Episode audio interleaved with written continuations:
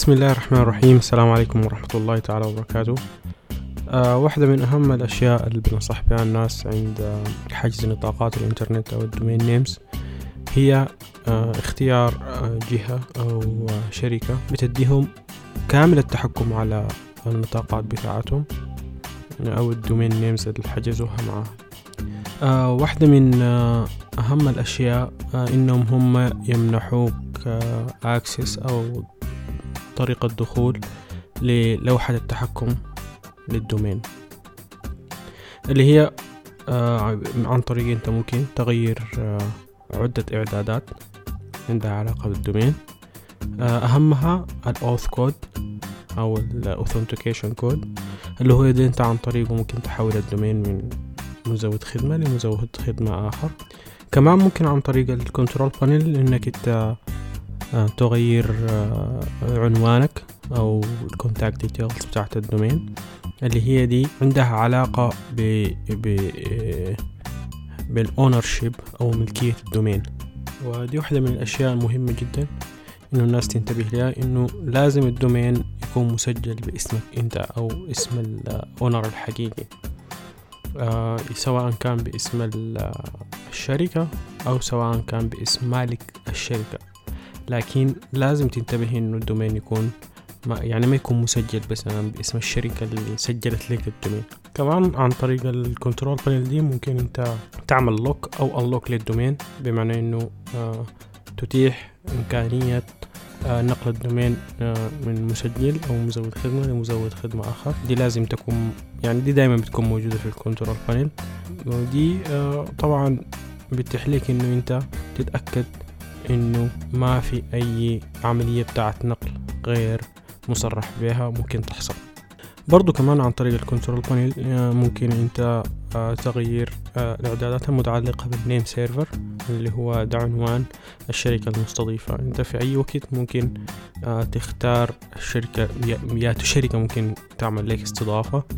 وأنت عشان ما تكون سجين لشركة معينة بتاعت استضافة يجب الحاجة دي تكون متاحة لك أنت. يعني الخيار في ال control panel بتاع ال name server ده مهم جدا إنه يكون تحت تصرفك أنت وليس تصرف الشركة المستضيفة.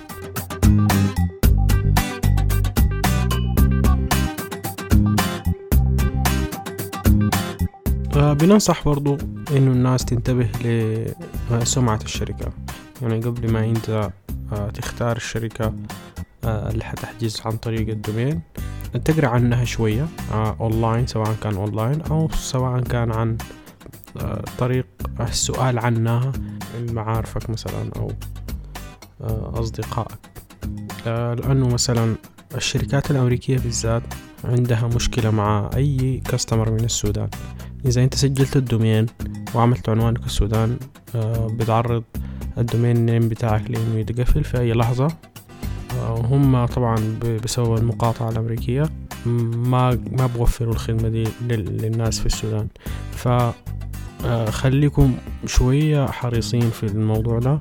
حتى لو أنت اخترت واحدة من الشركات الأمريكية أو ما تسجل ال domain بعنوان في السودان. يعني إذا كان عندك مثلا شخص برا أو كده يساعدك أحسن.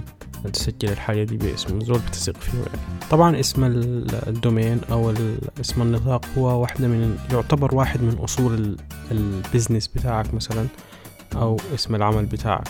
وعنده أهمية كبيرة جدا فيما يتعلق بمراسلاتك أو تعاملاتك مع مع الشركات التانية ومع الزباين. عشان كده أنت لازم يكون عندك كامل التحكم عليه.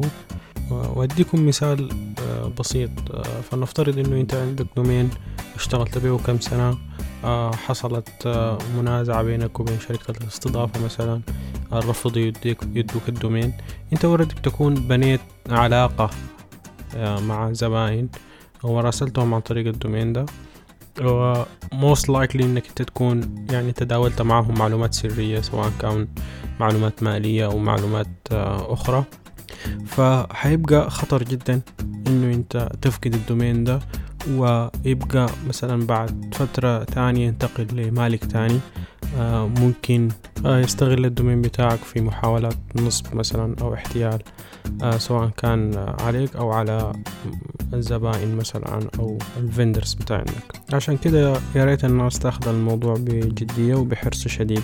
كمان يا ريت شركات ال design أو شركات تصميم مواقع الإنترنت آه ما تخت الزباين في في مكان يخليه بعدين مثلا يلجأ للقضاء أو آه تحصل منازعة بينه وبين العميل.